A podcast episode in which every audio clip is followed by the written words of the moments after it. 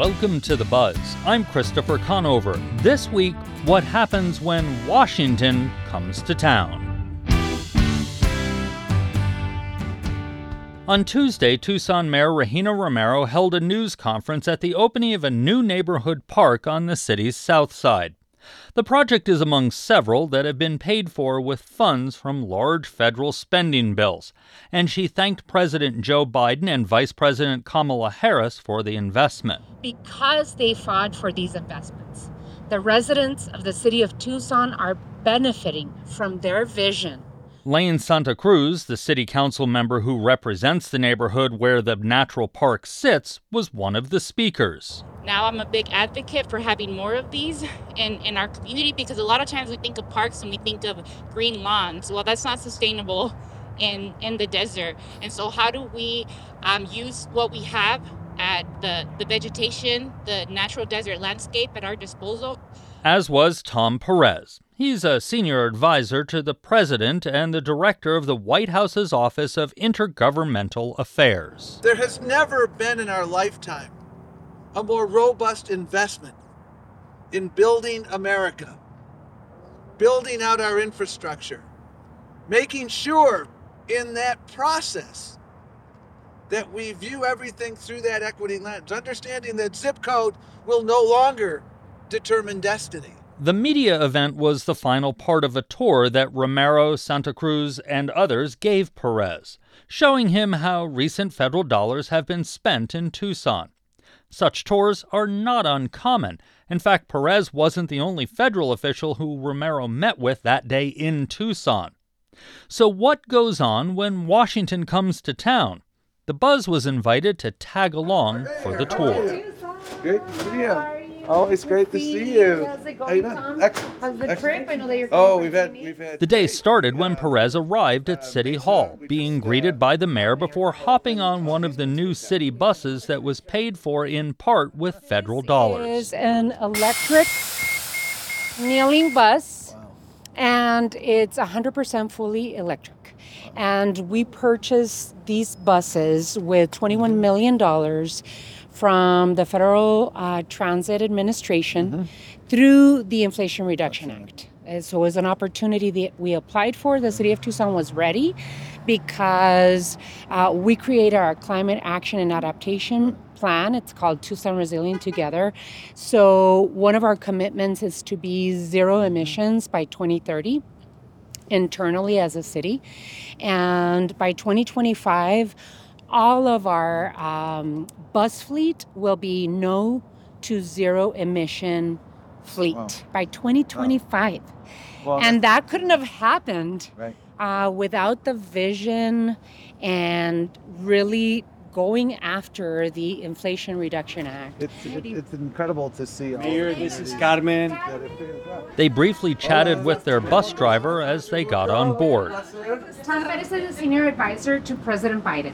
Es, eh, es- es distinto um, tener este autobús Sí. sobre. Okay. Yeah. ¿Cuál es Es- distinto? Es más rápido. Es Oh. As the tour started, Romero led off by detailing efforts to plant more trees within city limits. Uh, when I was running for mayor the first time around in 2019, we set a initiative, a goal of planting a million trees by 2030. And as you well know, uh, planting trees is a nature-based approach to climate change. Um, and it really helps in so many different ways. And the way that we wanted to do it in Tucson was uh, with an equity lens. Mhm. And so we created an equity map as to where we were going to um, plant the trees, right? Prioritize our trees, our tree planting. Um, the first thing that I did as mayor was create a partnership between a nonprofit organization, which is Trees for Tucson, and our for profit partners, companies in our community Right. that wanted to uh, invest in our Million Trees effort. And um, so Tucson Clean and Beautiful, which is also called Trees for Tucson, uh, was our nonprofit partner of the mayor's office uh, with the city. And then our, our for profit partners, we started um, fundraising and putting it through the nonprofit organization. I fundraised about eight hundred fifty thousand dollars Of non-government funds? non-government funds to plant to plant trees and uh, most recently we received a 5.1 million dollar grant from um, the urban forestry Right. program Yeah. which will USDA. continue feeding Yeah. our, our 200 million trees I initiative mean, it's just like with clean buses and your tree initiative. If you don't have a partner, you can't scale it. And it, and if you can't scale it, we're going to be here till the cows come home. exactly it's gonna take Romero very told Perez that these efforts were largely focused on traditionally disadvantaged neighborhoods. Yeah, no, absolutely. I mean, you, you said something a couple minutes ago that resonated, which is, you know, one of the um, under-discussed executive actions that the president took, quite literally, it may have been day one, if it wasn't day one, it was week one, was an executive order on equity. Because we knew, you know, remember back January 21, we we're in the throes of COVID. We have a COVID-induced recession that we have to climb out of. And we knew that there was going to be an unprecedented set of opportunities because moments of gravest crisis are also moments of greatest opportunity. Yes. You look back at our history, Yes. you know, the Great Depression, you know, we, we, we built Social Security, we built uh, the New Deal, uh, you know, those moments, we do that. And um, the thing that I appreciate and the president appreciates about what you've done is you've really taken the equity uh, executive action to heart. I mean, look where we're going to be going, and you know, when you when you have buses like this going through communities, Yes. and and you know that communities that are often most um, affected Affected. by toxic waste dumps, you know, all sorts of uh, environmental justice challenges are disproportionately communities of color. Mom, and if everyone can take a moment to look around where we are right now. That's Charlene Mendoza, Mayor Romero's first chief of staff. which is going to be looking up at the 22nd Street revitalization project. But what you're seeing here as we move through is the neighborhoods that this bus actually can't get to. Perez says that equity is a big piece of how officials decide which projects get funding, and Mayor Romero reiterates that point. all of the federal funds that we have been receiving, like you said, we've Yeah. taken it to heart the equity piece because like these neighborhoods as Charlene mentioned these n- neighborhoods have been historically disinvested in and I just want you to we're going to go and, and take a look at the um, the neighborhoods surrounding the 22nd Street Bridge that have been historically disinvested neighborhoods are less than a quarter mile away from the University of Arizona. So it their lack of infrastructure in terms of Wow. getting That's- to the U of A um, has been a barrier to many of these neighborhoods. Uh, and the kids that are growing up It's a there. cruel irony. Isn't it You're incredible? you know, you're walkable to a world class institution, but it, you, you really can't get there. That looks like one of the stadiums. That's their football stadium right yes, there. absolutely. The critical thing about the partnership is, you know, President Biden laid out the the vision of equity, but you all are in the best position to know how that translates into your community, which is why, you know, it's kind of a, it's the definition of synergy. You know, when you bring two things together, and the whole is that much better than the sum of the parts. Because, you know, I don't, I'm I'm stunned to learn this history, you know, a half a mile from a world class institution that, you know, there are that there are those barriers. That, that barrier. and I'm inspired to know that you're doing something about it. barriers, yeah. Well, one of the other pieces that we used as an opportunity during the pandemic Yeah. with the federal funds was to make transit fare free. That's Ward 1 Uh, Council member Lane Santa each Cruz. year. The city continues to invest in making sure that that stays accessible to our community because we know who rides the bus are Right. folks that don't have Yeah. another option to get around and also Okay. limited Yeah. income. So that's been number of cities have done that, and I applaud the- every time. the- By the way, I see a Job Corps center there, if I'm not mistaken. Yes, this is Job A Corps. former labor secretary. I'm always looking for Job Corps centers. Okay.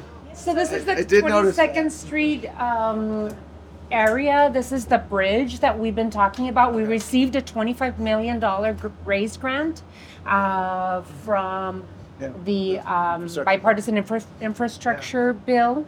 And the reason it's important to be here and, and, and see it, view it, is because this is one of the infrastructure barriers that are that our children on the other side of the neighborhood uh, have in front of us, right? Uh, railroad, huge busy highway, and a bridge that is very unfriendly to pedestrians and bicyclists. Rebuilding the 22nd Street Bridge has been talked about for more than a decade.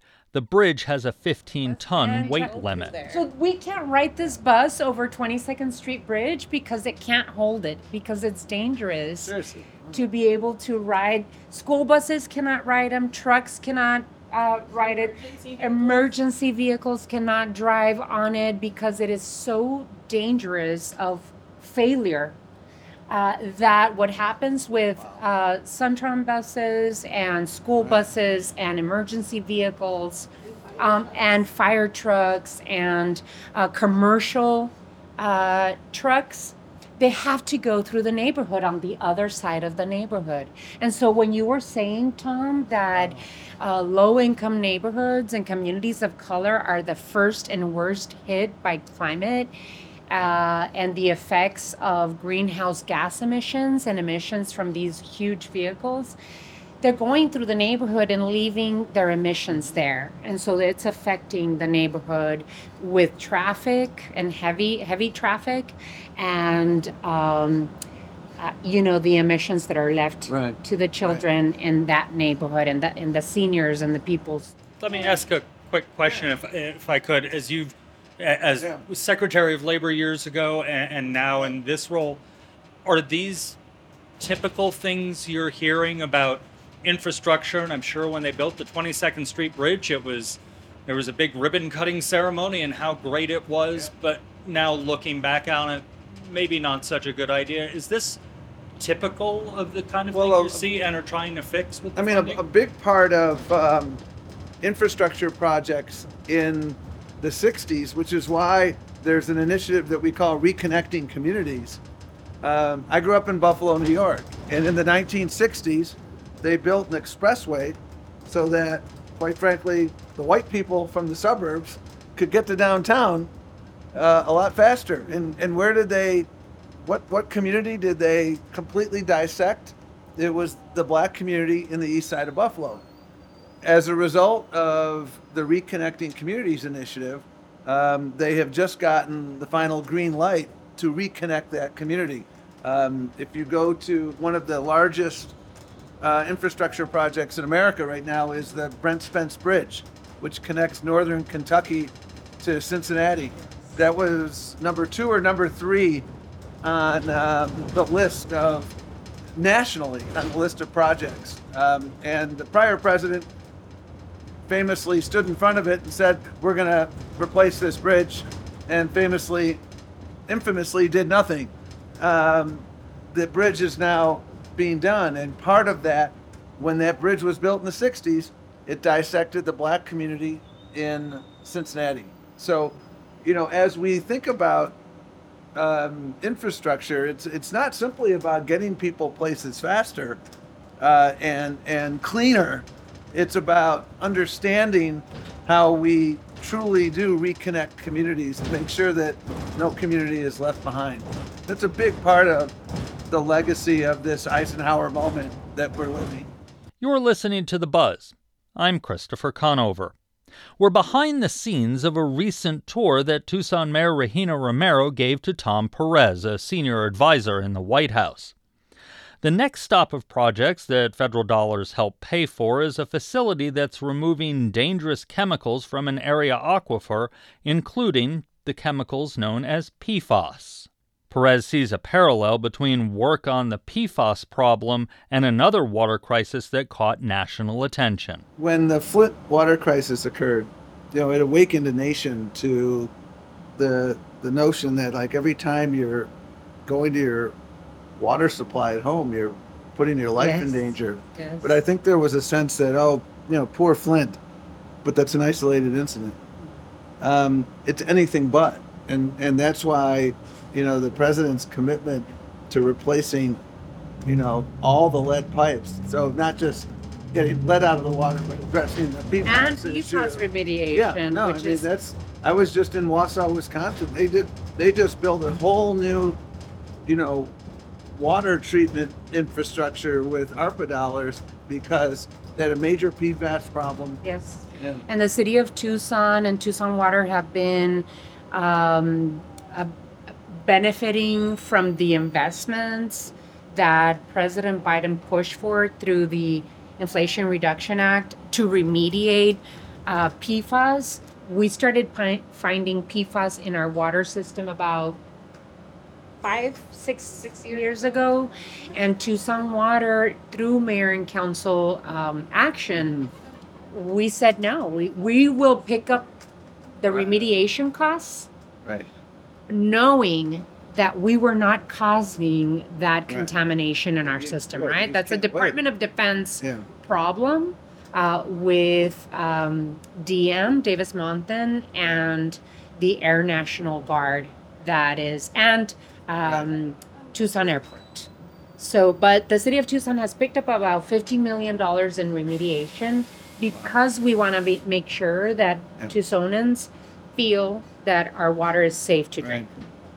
And there's some things that are on the nice to do list, and there's some things that We have to do. yeah, are on the have to do We list. have to do. And this is a have to do item because we we know the science, and um, and one thing that's been helpful, you know, indispensable about this, uh, you know, these investments now is communities are able to pick up the pace. And there's such a better understanding of PFAS, and it's you know it, it's it's unfortunate ubiquitousness in so many communities. You said a lot of cities obviously are, are dealing with this, but it sounds like Tucson might be ahead of the game a little bit, not waiting just for the federal dollars, but using that to backfill. And Yeah, no, I, mean Tucson's been ahead of the curve on a host of things. PFAS is one. Uh, we're going to go see the tree planting, and they're way ahead of other communities in understanding the opportunities. And you know, they're one of the first cities that applied for and got you know the bus that were um, under the um, the IRA. And I mean the the science has become compelling uh, on this. We don't need to sit here and debate whether you want to have PFAS in your drinking water. And and so I really commend the mayor and the council and you know, folks around here for getting ahead of that. I'm, I'm proud of what we've been able to do. At the same time, I am acutely aware that what the federal government has been able to do um, only begins to meet the moment. And uh, that's why you know, DOD is really important because obviously the big source of the problem, you know, was, you know, Davis Monthan, and and it's that's not a unique challenge to here. I mean, these these issues are, you know, you go to you go to uh, facilities, U.S. bases, literally around the world, are dealing with uh, these challenges. But it is, it really, the, the federal funds and being Yeah. able to direct them to cities directly has been an incredible game changer to the benefits of how we put them to work, right? As a American, you know, the 33rd largest city in this country and uh, a mayor of a, of a large American city, to be able to have the funds to put them to work to the needs that we have is transformational Oh, absolutely. I and mean, once in a lifetime opportunity. So that's why for us, like I, I just talked to you about $33.5 million in terms of PFAS remediation. We talked about $25 million from federal funds uh, for 22nd Street Bridge, 21.5 million dollars for electric buses. Let's make the math. Let's do the math here. uh, no, I mean- millions and millions of dollars uh, for tangible benefits um, for Yeah, no, I mean there was, I mean there was three billion dollars just from infrastructure bill for Arizona. As we approach our final destination, Romero begins telling Perez about the area's history. This neighborhood is Rose Neighborhood, one of the areas that was highly impacted by the construction of Interstate 19. Yeah. Um, and uh, there was uh, flooding.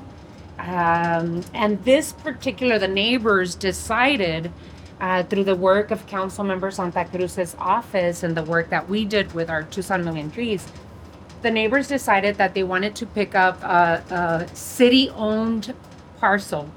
And that was a really troublesome site, right? It was, there was an area where people throw trash and it was wildcat dumping. And so uh, we started working, uh, my climate and sustainability advisor with our nonprofit organization, Trees for Tucson, which we partnered with uh, to plant our million trees with the Ward 1 office and the neighbors. And they're the ones that said, we want something done in this park. I partnered with uh, uh, Mr. Car Wash, our private partner, and Mr. Car Wash committed $150,000 uh, to plant trees and create this green space uh, in Rose neighborhood. It's called Lamar Park. Uh, we're going to meet with the neighborhood association vice president and other uh, folks within the city of Tucson. Uh, but you want to jump in and you want to tell us a little bit about Yeah, so this is the other another sin of the the freeways that when they built them the culvert boxes for when it rains and the flooding that have they weren't big enough. So it rains, the water can't flow to the river, so it backs up into into the neighborhood.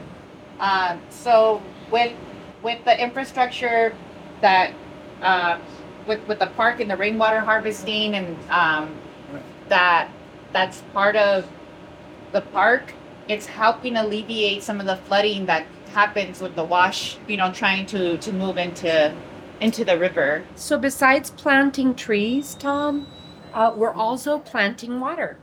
So we're doing green infrastructure to help Oh, us wow. water our our trees. Uh, that was going to be my next question. drought I drought walked right into that one, didn't I? Native drought tolerant trees, uh, where you're you're going to see some berms and how we planted. We use rainwater to water our native trees so that we don't have to use as much potable water.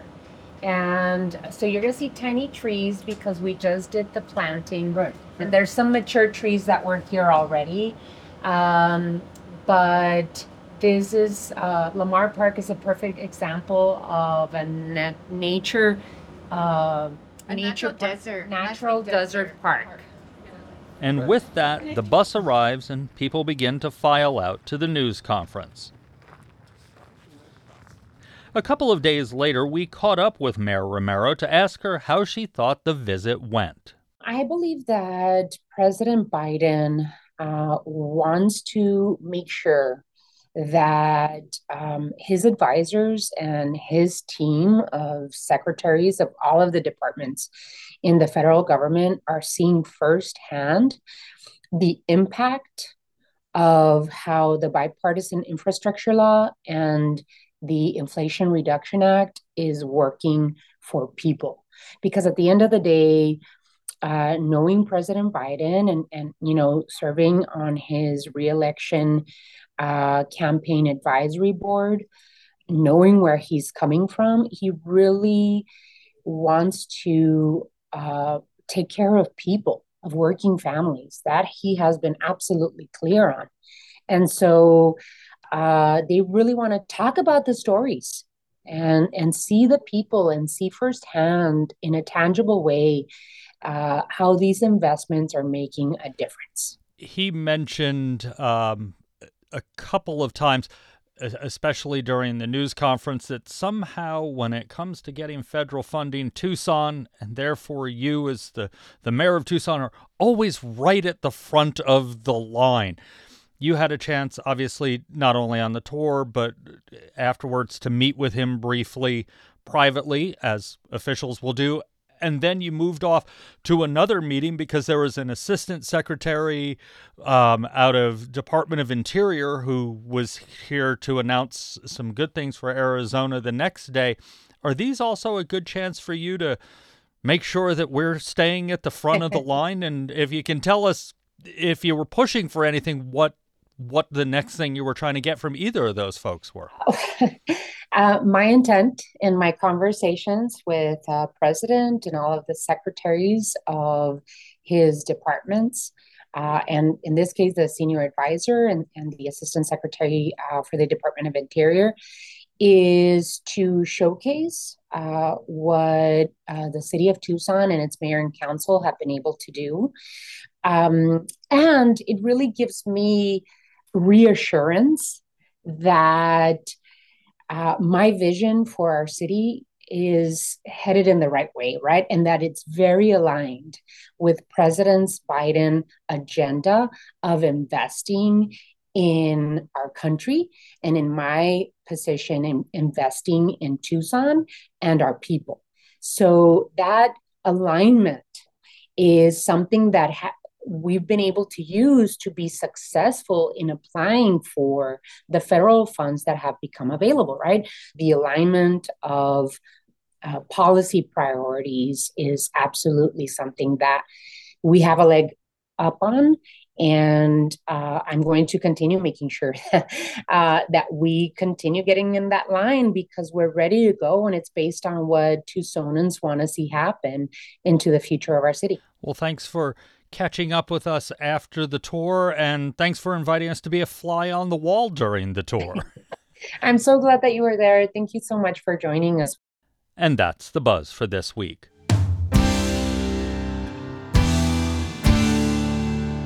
Tune in next week as we ask what control a state has at a federal border. You can find all our episodes online at azpm.org and subscribe to our show wherever you get your podcast. Just search for The Buzz Arizona. We're also on the NPR app. Zach Ziegler is our producer. Our music is by Enter the Haggis. I'm Christopher Conover. Thanks for listening. Arizona Public Media's original programming is made possible in part by the Community Service Grant from the Corporation for Public Broadcasting.